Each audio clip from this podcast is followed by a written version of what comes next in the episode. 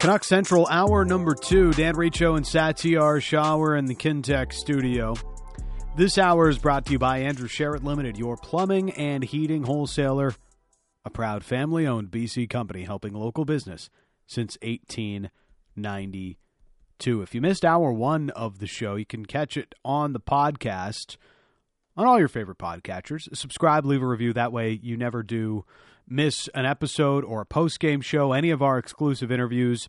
We talked about some of Jim Rutherford's comments from Saturday night, the rebuild comment, and also the habits comment that has persisted through his entire tenure since taking over in last January. Also, Frank Seravalli joined us uh, on the program in hour one as well. So you can check that out on podcast. A lot of interesting thoughts from our insider here on this Monday. Uh, a lot of uh, reaction from our live listeners is uh, it's kind of the way it's been, given uh, how the Canucks Oh. have played so far. Sat, uh, Oh, what's, yeah. what's happening on the Dun- Dunbar Lumber text line? A, a lot is happening. So uh, let's uh, let's first of all respond to people got really fired up with Frank's take on the rebuild and how it takes too long and everything.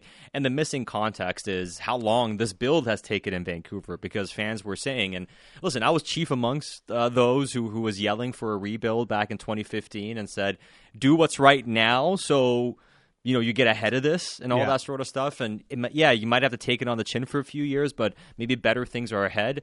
And hey, you've done it this way, and you have one playoff appearance to show for it in a bubble year where nobody got to even go to those games. So, I mean, you no Canucks fan has seen Elias Pettersson in the playoffs, Quinn Hughes in the playoffs, Brock Boeser in the playoffs. Not live at Rogers Arena. No. JT Miller, you have not seen those guys in person. They have not played a single playoff game at Rogers Arena. Yeah, you haven't been waving towels at Rogers Arena during a playoff game. And honestly, I don't even diminish them making the playoffs that year because I thought with with the circumstances coming back and them beating Minnesota, I, I, I give them all the all the credit in the world for their run, how they played, and all that sort of stuff. They But came prepared then. They did. Th- They absolutely did. And and you know what?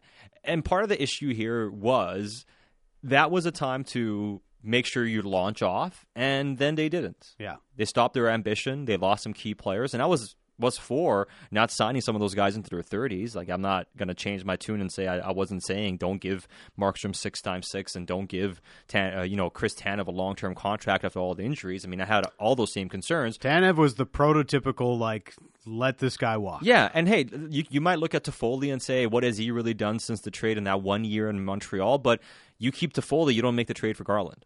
Yeah. And that was always the big one for me. He would have signed for about four million, even less than what Mikheyev signed for. Would have been a fine top six, top nine forward for you, and it would have solved a lot of your problems. And instead, you don't, even though you had the money to do it. You could have not brought Jake back, but they wanted to bring him back. They didn't, you know, ownership didn't green light enough money. So they went from being, okay, we're going to be a playoff team to all of a sudden they stopped their ambition. And I don't want to do too much of this, you know, history stuff. Yeah. But that to me, to your point about if you want to give this group at least some benefit, that was the best they showed. And that's when the rug was kind of pulled from underneath them that next offseason. Yeah. And from then, it's been disaster, disaster start after disaster start to start a season. a lot of this does you know come back around to ownership and you know you mentioned it there with that and we know it's long been a conversation around going full in on a rebuild and how much of an appetite does Yeah. ownership have for that there's a lot of ownership groups around the league that don't Yeah. have an appetite for it I think fans here do. I think a lot of fans have an appetite for it, and I think you, you even I, listen. The, the the thing that got me the other night was this was the paying crowd at Rogers Arena. Yeah. The crowd. er, Okay, anytime you, you hear people call into radio shows and text them or read them or social media, people say that's a min- It's this the minority, the loud minority on social media. You guys worry too much about what people on radio and social media have to say. The paying crowd is different. The people that show up to the games, they're different. And yes, not every single person who was at the arena was booing. Not all eighteen thousand were booing, but I've never seen a home opener go like that. I've never seen the paying crowd lose patience that quickly and then throw stuff on the ice in the first game of a season. Iain MacIntyre said it, it was the it was the worst home opener in Canucks. He's never. He's, I'm like I haven't seen something like that in, in NHL history for a home op- opener. Let not alone, a home opener You know, it's probably happened somewhere, but I can't think of one off the No. top of my mind. It has never happened in Vancouver before, and it was a paying crowd showing their dissatisfaction. And we had people texting in saying, "I'm, I'm a season ticket holder. I've never left a game early." And I'm livid. I want to rebuild. So when the paying crowd is now saying I'm, I want to rebuild, it kind of shows you where the appetite is. So what does a rebuild look like? That's the big question. You know, like if you're being realistic about a rebuild, well then you've got to be able to stomach what that truly truly looks like. And it's not pretty. Yeah. And it, it essentially means because and, and this is why you know, once you drafted Elias Pettersson and Quinn Hughes and had an understanding like, hey, these are guys we want to build around, or you had an inkling that these are guys we want to build around, that's when you sort of really move away from the rebuild card. At least for me, because if you are going to go all in on a rebuild now, it probably involves moving those guys. Yeah, well, I mean, if if you want to do a real rebuild, if you look at it and say, okay, we're doing a five year rebuild, you have to trade Demko. Yeah. Okay, this is not me Have saying to trade I'm not saying you have to trade Demko. You should trade Demko. I'm saying if you're doing a full on rebuild, like an aggressive four or five year plan, because you have four more years of Demko. How do you? If anything, you you have to trade him. You can't keep a guy who has four years left on his who has sorry sorry three years after the season left Yeah. on his contract. So, just to be clear, this is uh, our, our listeners and live listeners, and people have been talking about it uh, all week, all weekend, especially after Saturday. Now, let just rebuild this thing. They should have rebuilt before. That it needs to happen. Well, this is what it would look like. Yeah. And trading Demko is the biggest one because what what's the worst thing that's going to like what's the worst thing to have when you're trying to tank a Yeah. good goalie? you know, you don't want a guy making saves. When Tim Murray was the GM in Buffalo and they were tanking for McDavid, he basically traded any goalie that made half a save. Yeah. He's like, That's "You what doing." almost caught that puck. You're mm-hmm. out of here." Exactly. Well, not only he's going to win you a bunch of games, which hurts your whole tank idea, and you're not maximizing the value of one of the most valuable players on your team. You have to do that, and if you're doing that, you're trading JT to who we just signed, if you can, because his Yeah. contract's about to kick in. He's going to be 30, and you're trading Bo, and the only two players you're keeping is PD and Hughes. Yeah. I I mean, put Coles in two, of course, and you know prospects and all that sort of stuff. That's and what a, PD it would have to be a discussion about whether or not he's willing to stomach that, and whether or not he's willing to, to sign long term under That- those that's, a, that's a fair question, but I think the only realistic big rebuild, big R rebuild, I don't. The studs one isn't going to happen. You're not trading Hughes and Pet and everybody. You're not doing all of that. I think the most aggressive one you can think of is keeping Hughes, keeping Pettersson, and Yeah. then trading everybody else. But that's a three to four year commitment. But you're Yeah. literally then you have to commit to doing everything else. I don't see that happening. You know, we can talk about whether that should happen or not. And and I see people texting in because what I said before was it's going to be hard for Vancouver to do a lot of stuff this year unless they take losses on stuff or like they have to retain or they have to you know give up assets. So maybe the best thing for them is kind of biting it and letting opportunities arise. It was interesting though listening to Frank Seravalli mention Garland does have value, Myers does have value, and if you're punting on the season, you can probably trade those guys pretty quickly. You trade those guys, leaves pretty big holes for your team. Now, maybe if you ask Boudreau, he, he doesn't feel the same way about Garland not being Yeah. there with him scratching him. But Myers, they feel very strongly about. And I don't think they're going to trade him for nothing unless they feel like their season is slipping away. So if you're able to do that this year and then you make a decision on Bo, then you are getting ahead of it, you know, and you can do a bit more. Ultimately, Dan, I That's more of a retool. it It's a- but but honestly, it's going to be more of a retool. You know, Yeah. It's going to be more of a small R rebuild where they keep Hughes, they keep Pettersson, uh, they keep Demko, and they probably do end up keeping Miller. They keep those guys, and they do their best to move everybody else out. But I think all along, that's kind of been their thing. Like I don't think that's changed too much. And for that to change, for them to say, okay, maybe Miller and Demko. I don't think we're at that breaking point yet. Maybe fans want that, and maybe uh, uh, Rutherford was, you know, thinking about it, and maybe finally he's he's he's taking into consideration, saying we maybe have to do this.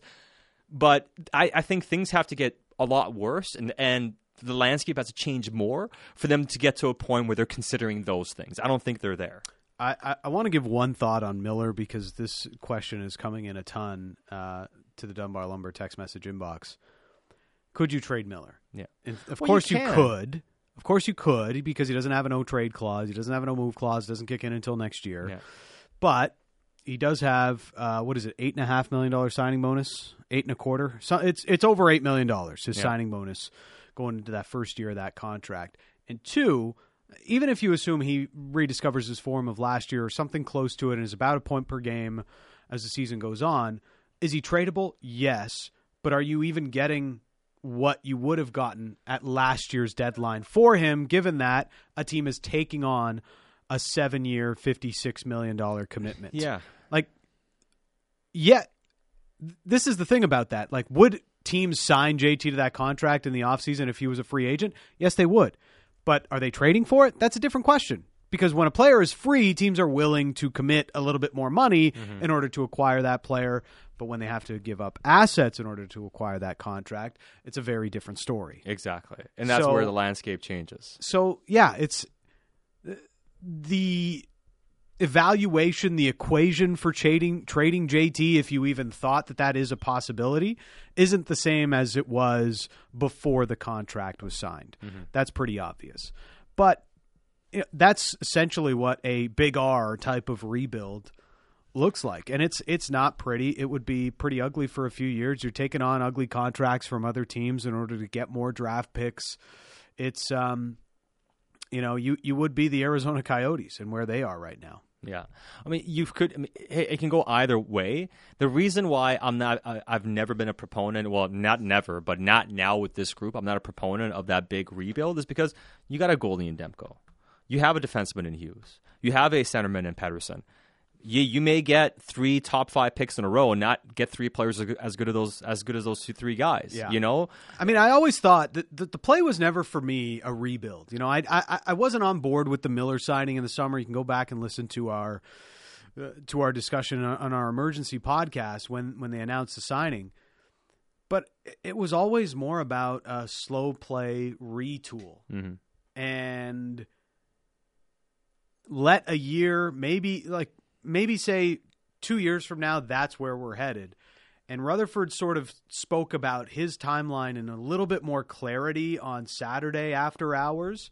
Didn't get as much play as some of the other clips that we've played with, but it's he said from the beginning my timeline has always been 2 years. So this was never really a year that he felt they were going to be a cup contender.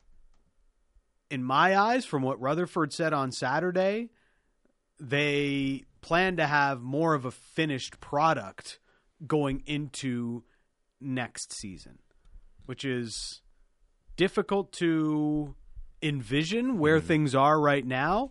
But that's how Rutherford, when he started to build out this front office and his vision of the club, uh, it seems as though his idea is next year is when they're a lot more set up to do the things that they want to do. Yeah, and the the bet they made, which made sense at the time because the value wasn't there, and the one that I know there was a lot of also issue with is the Brock Boeser one.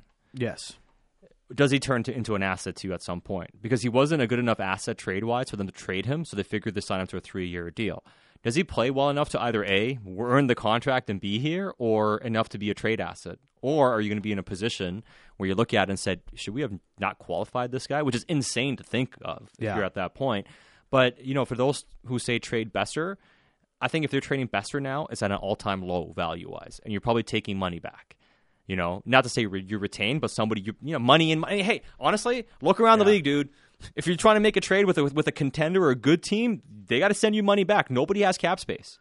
What has Boeser shown you that another team would say, "Hey, let's take on this guy who's making Yeah. near seven million dollars right So the point I'm I'm trying to make here is for a lot of their guys right now, unless they play better, there's really not much they can do. And if you want to be critical of them how they handle their assets, did they overcommit to guys they should have moved even for less? And that's a question because I get it because you don't. This team didn't have a ton of good tradable assets, and whatever trade they're going to have to make, they have to hit on big because they don't have a ton of picks, they don't have a ton of prospects, and if you're trading one of your good players, you have to get something tangible in return and you need the cap space, but you need something in return as well because you don't have much. But do you get to the point where you're like, the cap space matters more than anything we get back in return? Yeah. Are they going to be faced with that reality because they want to get assets in return? And does that shift their thinking? Because to what Frank mentioned, they can make trades for a couple of guys now. But the reason they don't also want to make trades now is they want to get something for guys. Yeah. At what point do you just say, you know what, forget the return, let's just clear some money out? And if that means we're taking a loss on a guy that we acquired, we take a loss on the guy we acquired. I think a lot of it does come down to the evaluation. And I agree with Frank. Uh, Connor Garland should have value around the league. He's a player who can score at even strength. He mm-hmm. proved that in Arizona. He proved that in Vancouver last year. He helps drive play in an age of, you know, analytics. His numbers are generally really good. Yeah. You know, so I, I've always felt like it's a player you can move, but is it at quite the value you know you would think a player giving that level of production should get? So that's maybe where the disconnect comes in. We've talked about Tyler Myers forever, and maybe the big stumbling block is the signing bonus next offseason, whatever it might be. But right shot D men that can play big minutes, they're always in demand around. Honestly, I even think if they want, if they if they retain some on Myers, they can trade him too. And I heard Yeah. that as well. If the problem with Myers is they don't want to retain anything now, or Yeah. at least nothing too much. You, you know, because in a year's time, I think honestly, once that bonus gets paid, you might get a second round pick for Myers in the last year of his contract. and not have to retain. Maybe retain a million Yeah. just to make the number. Well, if the cap goes bit. up, maybe that you know makes it a little bit easier to it's one year. Myers without having to retain. You know, and if you do retain a bit, you're getting something. It's hard for Vancouver to retain now and get that, but in a year's time, when there's less money owed to him, he becomes a valuable asset. And I think they're holding out to try to get for some guys to turn to be valuable for them because their plan is longer than this year. Like as much as they're trying to make the playoffs this year, again, the hope is we're, we want to build and have more flexibility in a year's time. But the problem is, it's blowing up in their face Big and, time. and they can't sell it to the fans anymore. And it'd be like the hope was you're competitive enough, you're good enough that fans say, okay, let's let's go along for the ride. But now, I mean, the pitchforks are out, and people Yeah. are just are sick and tired of it already. So you've already used your buffer to start Well, the it's game season. seven, and Guillaume Brisebois is a backup. Yeah. You know, and playing games for this team. Who would have thought that was coming? He's going to Yeah. be the tenth defenseman already this year to suit up for the Vancouver Canucks. We're seven games in, Sat. That's rough, very rough. And yeah, nobody could have expected that. Um, how, how deep are you going to, to build out your defense? How deep are you going to be able to build out your defense when you're so up against the cap? Should they have done more to, you know, change up the defense? This goes back to what you've said for a long time. They've tried. It didn't work out. it's what Jim Rutherford has been saying.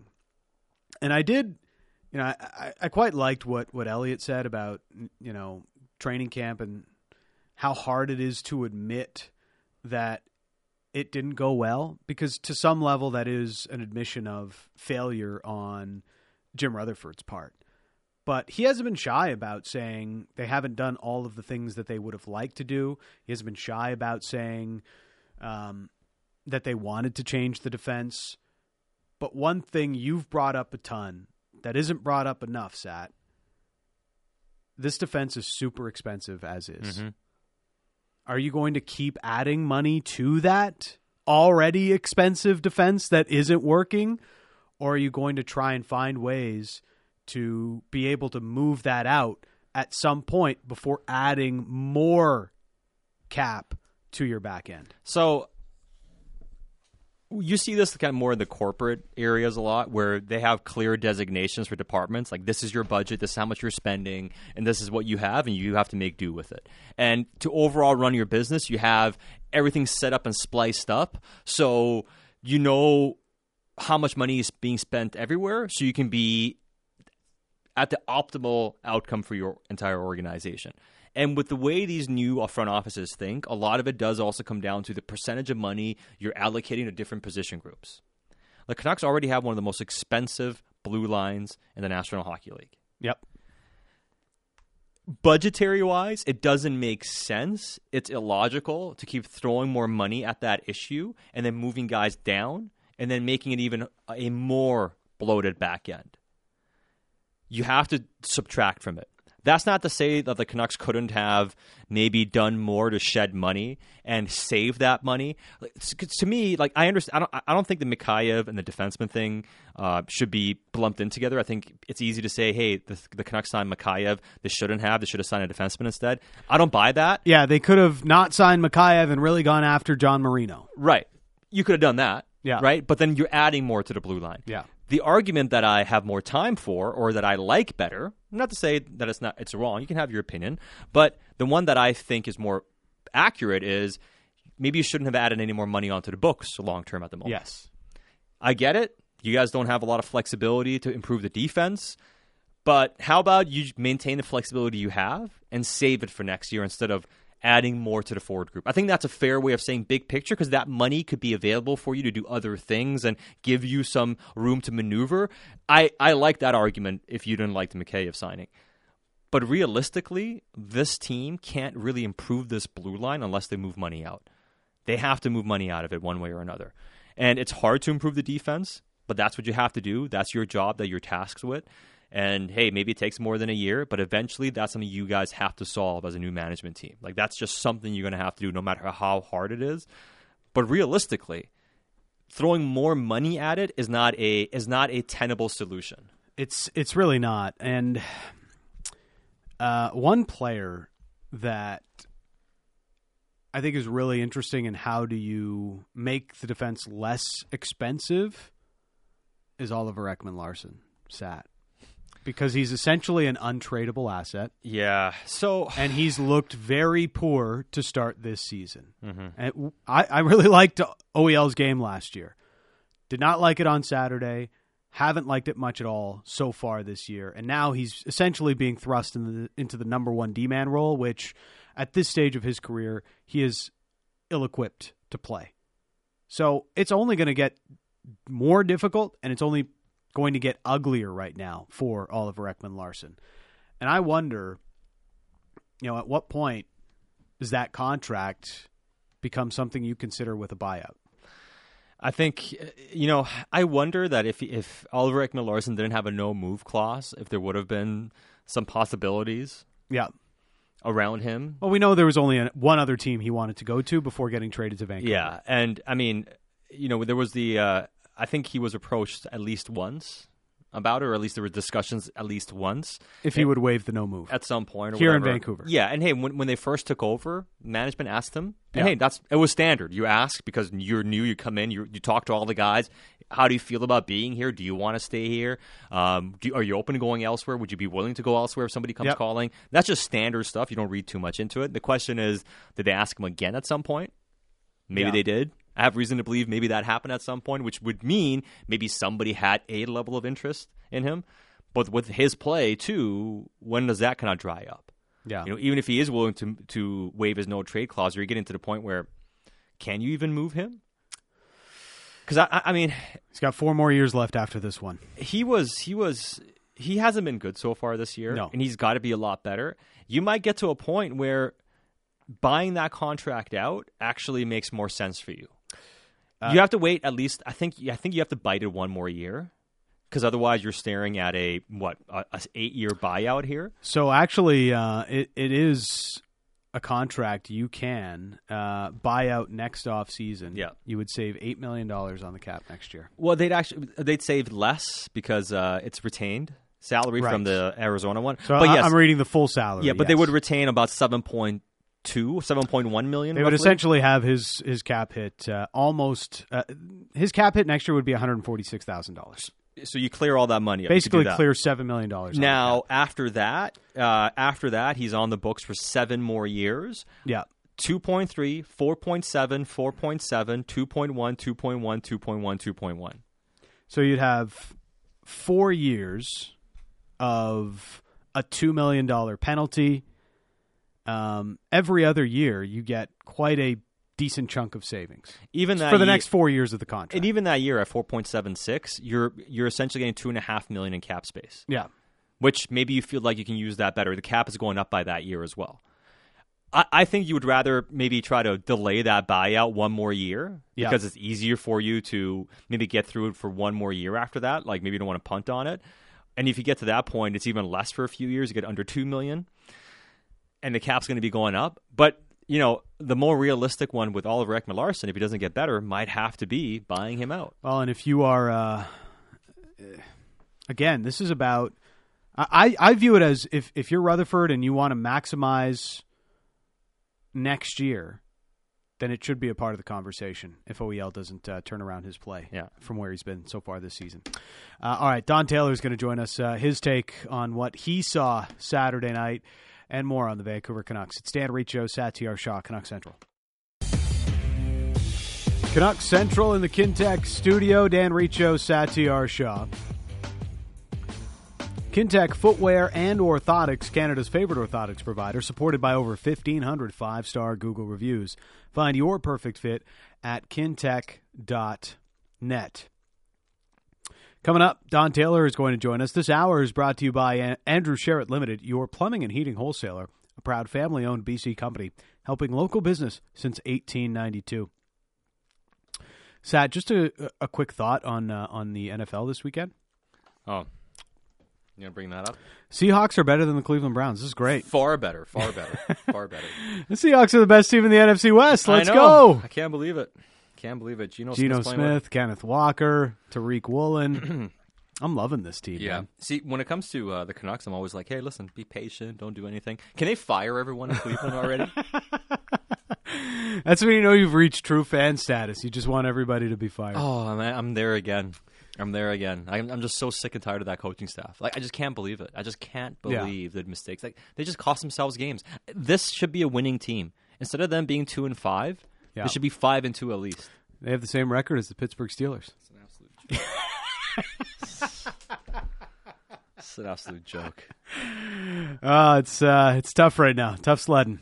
Uh, let's uh, bring in Don Taylor. Uh, joins us now here on uh, on Canuck Central. What's happening, Donnie? Well, uh, we'll see tonight, I guess. that's that's number one on the on the list. I've got uh, a night of hockey watching planned, and uh, for Canucks fans' sake, let's hope it goes better. Yeah, is uh, was that the worst home opener you've ever seen here in Vancouver? At least fan can't reaction. Remember. I can't. It has to be to Yeah. to be that upset that that early. It's got to be number one on the list. I know they lost their first ever home opener, but that was expected. but to come back, to come back, uh, you know, with five straight losses and then to lay an egg like that, even with the injuries, oh, that was just uh, so memorable. I, I can't, I can't remember anything like that. No, and you know, Donnie, the, the thing that got me was the paying crowd acting that way for the first game of the season. Because I mean, haven't we been saying for so long that hey, there are two fans in this market, really the paying fans that may be different in what they expect and what they want that they show up to the rink, and then the fans on social media, the fans that call in, the fans that are loud and, and say stuff and get out and, and show their displeasure. That that's a minority. They're not the ones that pay. It was a paying crowd, an affluent crowd that uh, lost it in the first game of the season. That's what really got me. Yeah, the, you know they're they're you know um, the, the the fans that probably you know obviously the ones that buck up. You could call them the most loyal fans, and they were ready to attack, and, and sure enough, they they did. And you know, in, in a way, rightfully so. And, and I, I understand that the Canucks had injuries, but just the way things went down. And uh, you know, Buffalo is Buffalo. They haven't won a playoff series in 15 or 16 years, and for them to look dominant, it was really tough to take for a lot of people. Of course, they came in at the same time, their, their expansion uh, cousins.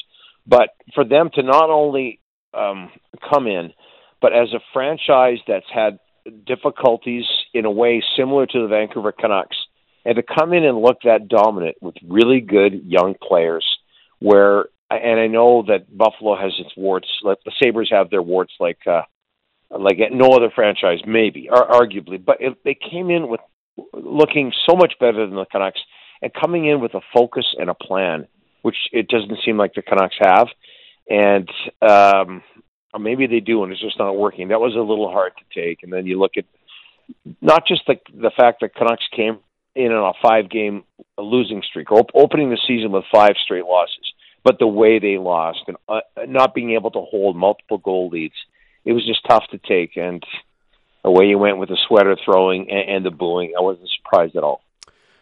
It, it's a lot about this season, sure, and how they've started, but I, I, a lot of this frustration, Donnie, we know goes goes back to the years under Benning and, and never really truly playing the rebuild card, and you know, fans have just seen the same story too often uh, here in here in Vancouver. And I think, uh, Dan, I think one of the things that hurts the most is that back in December, when all of this change went down, Canuck fans were under the impression that there was a promise that things were going to change.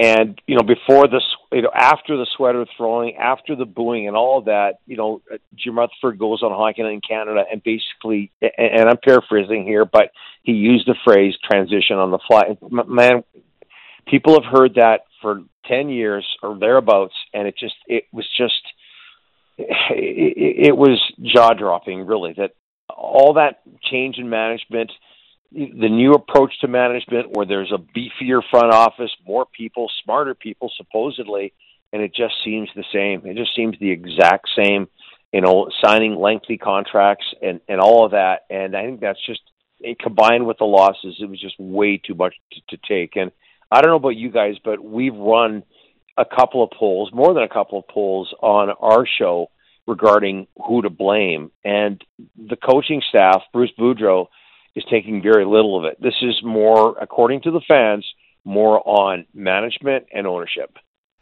Yeah, I mean, it really, and, and management is taking it, but I think really most of the frustration kind of falls on ownership because the the sense is that ownership has been the reason they haven't made more changes, and the fact that more changes haven't been made, been made this year, it's easy for fans to look at it and say, well, that's what happened in the past, so it must be true right now. It's ownership not letting them make the moves. It's ownership forcing them to sign JT Miller. And listen, None of us know exactly what's going on. No. Everything I hear is that the front office is very autonomous. They're making their own decisions and all that sort of stuff.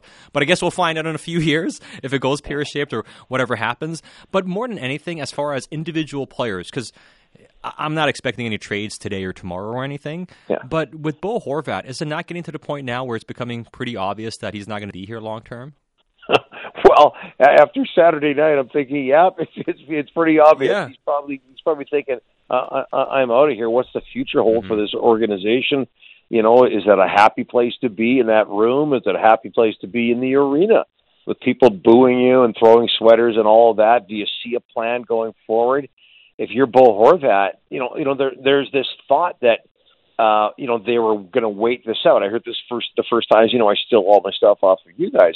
Uh, the first time I I heard this was on 650 that oh the Canucks are waiting you know, for Bo Horvat to see, you know, you know what the season is is going to be like, and then they can use Bo Horvat as a as a trade chip or sign him, whatever the case may be. Let's see how the season goes. But hey, what about the other way around? What about Bo, Bo Horvat waiting uh, to see what happens, and then he sees how the season goes, and he looks at what the future might hold, and, and then he will resign or not resign. Maybe that's what's happening uh, here. It's it could be the team waiting on things. Uh, pardon me, it could be Bo Horvat waiting on things versus the team. It's uh, you know on top of everything else, they're, they're risking losing their captain.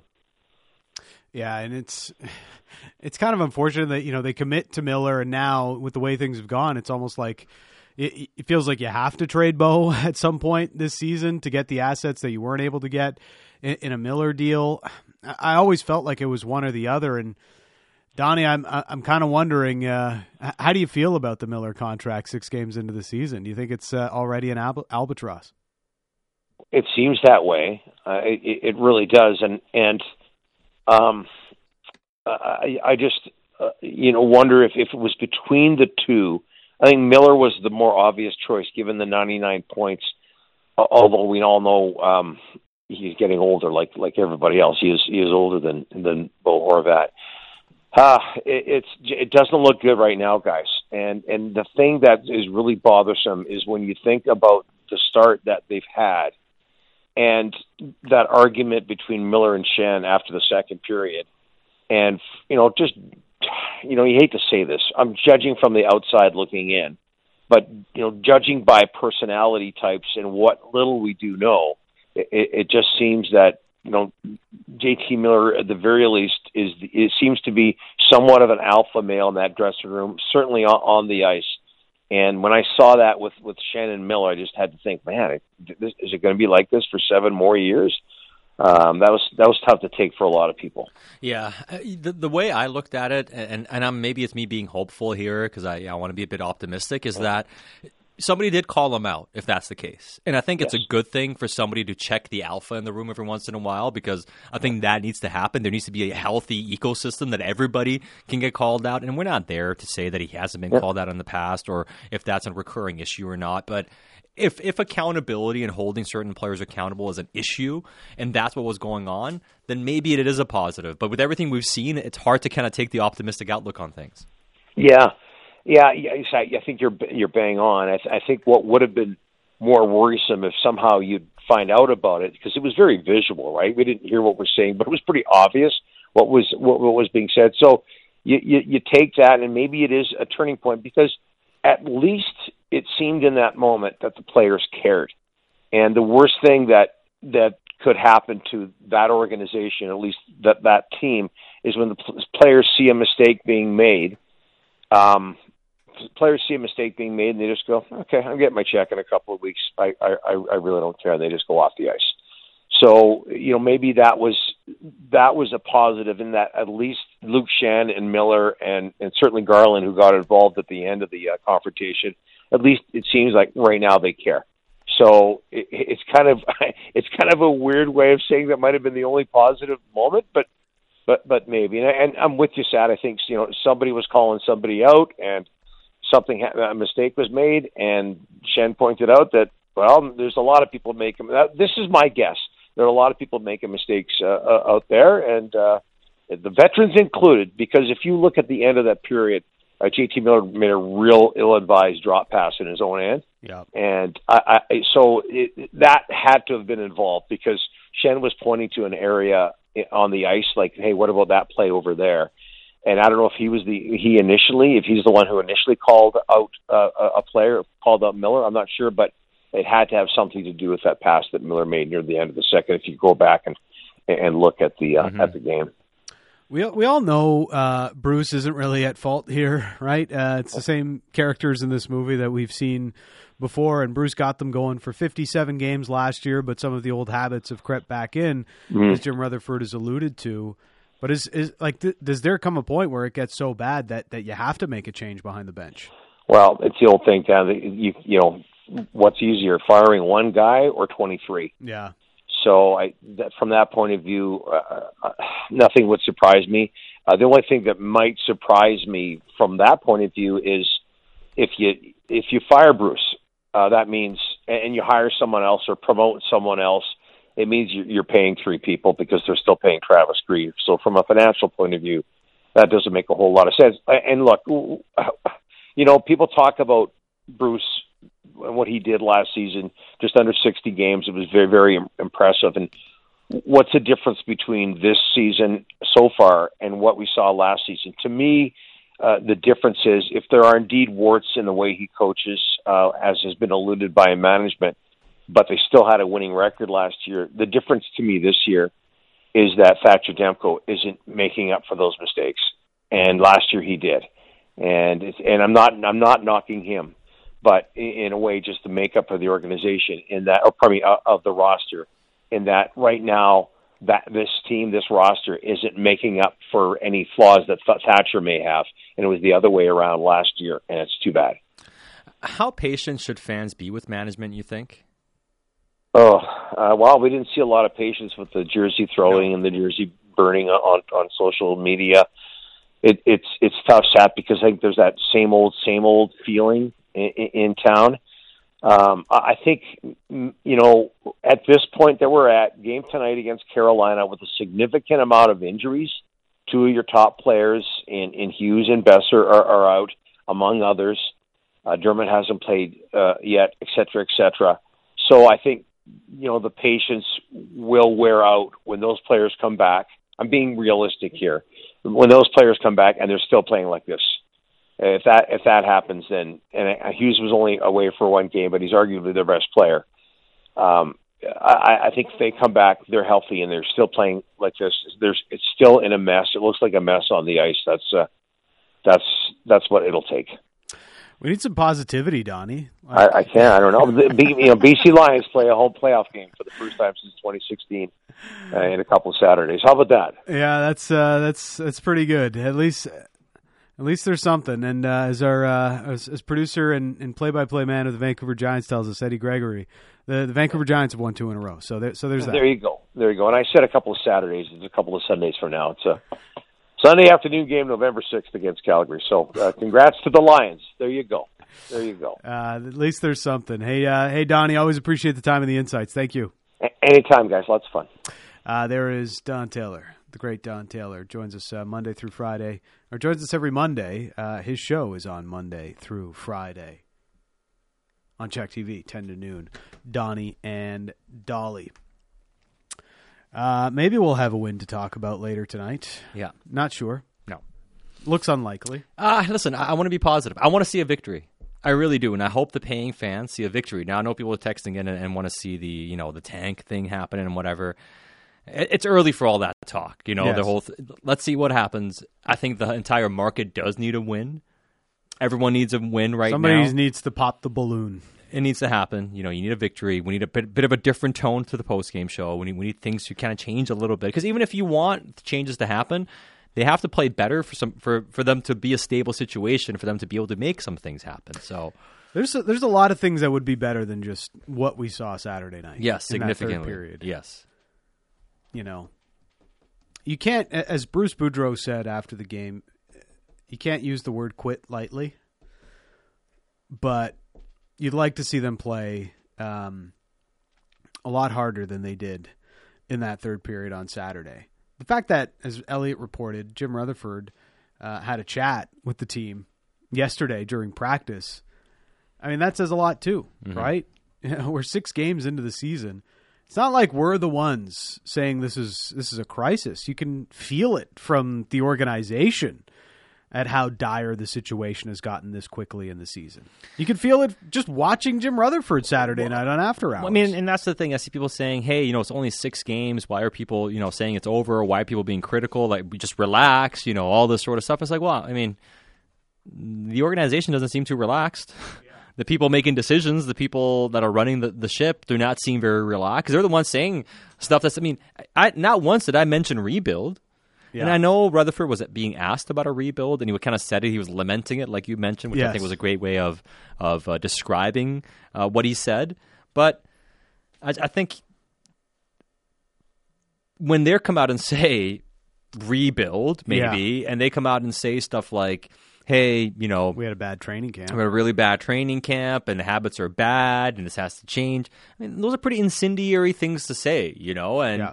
those are not good signs. So it goes beyond just losing because if if they weren't as concerned about it, what what would, what would Rutherford say? Hey guys, it's six games into the season. Uh, we've had our chances. We should be a lot better. He could have done some propaganda. He could have deflected. He could have easily have you know said a few things to to move around the situation, but he laid into it. um, it's it, it is tough to, to sort of understand, you know, what the effect of Saturday's little um, dispute between Luke Schenn and JT Miller uh, may end up being. I know the immediate reaction wasn't one that you like, given how they played in that third period Saturday night. But you talked about it there with uh, with Don in that somebody has to check Miller. Um, it, it would be nice if it was you know, one of the other bigger players on the team. Not to to disrespect Luke Schenn at all. He's meant a lot to this roster since they brought him back in, but sometimes it's got to come from somebody further up the lineup. Mm-hmm. You know, and it, it, it's these types of little mistakes that have just compiled on each other for the Canucks. The the drop passes and the suicide passes at the offensive blue line and all of these things that they've continuously done game to game. Sometimes it really bites them, and other times Thatcher Demko has been there to save the day. But the latter half of those outcomes hasn't happened nearly as much this season, and that's why it's I mean, it's it's felt so much more because a lot of their mistakes, those self-inflicted mistakes, are ending up in the back of their net as Thatcher is working through his early season struggles. For sure. And, you know, had you been getting a lot of saves, you'd be in a different situation right now. You'd be, Yeah. you'd be talking about this a little bit differently. And, you know, eh, but the reality is it's not. Now, I get Parker and Kit says, look at the bright side. The entire Pacific is a dumpster fire with, with six and eight teams below 500. Seattle is in third with two wins. It's not like the Canucks are in the Atlantic where every single team is 500 or above. That's a nice little silver lining. I like this analogy from James, James and Qualicum Beach. I don't know. I'll watch, but still a little upset. I feel like the Canucks and I had a date at a nice restaurant, and they showed up in jogging pants and a little drunk. It didn't end well. We're still together, but you know, it's a little bitter at the time. That's James from Qualicum Beach. Were they uh, gray gray joggers? Because I hear those are in these days. Are they? Yeah, I don't know. Don't know what that's about. Yeah. Really? Are you trying to say something here, Dan? I don't know. Uh, it's Canucks Central. Dan Riccio and uh, and Satiar Shah. We've got the Canucks and Carolina Hurricanes coming up later on this evening. We'll get into pregame and more as we roll on from the Kintec studio on Canuck Central.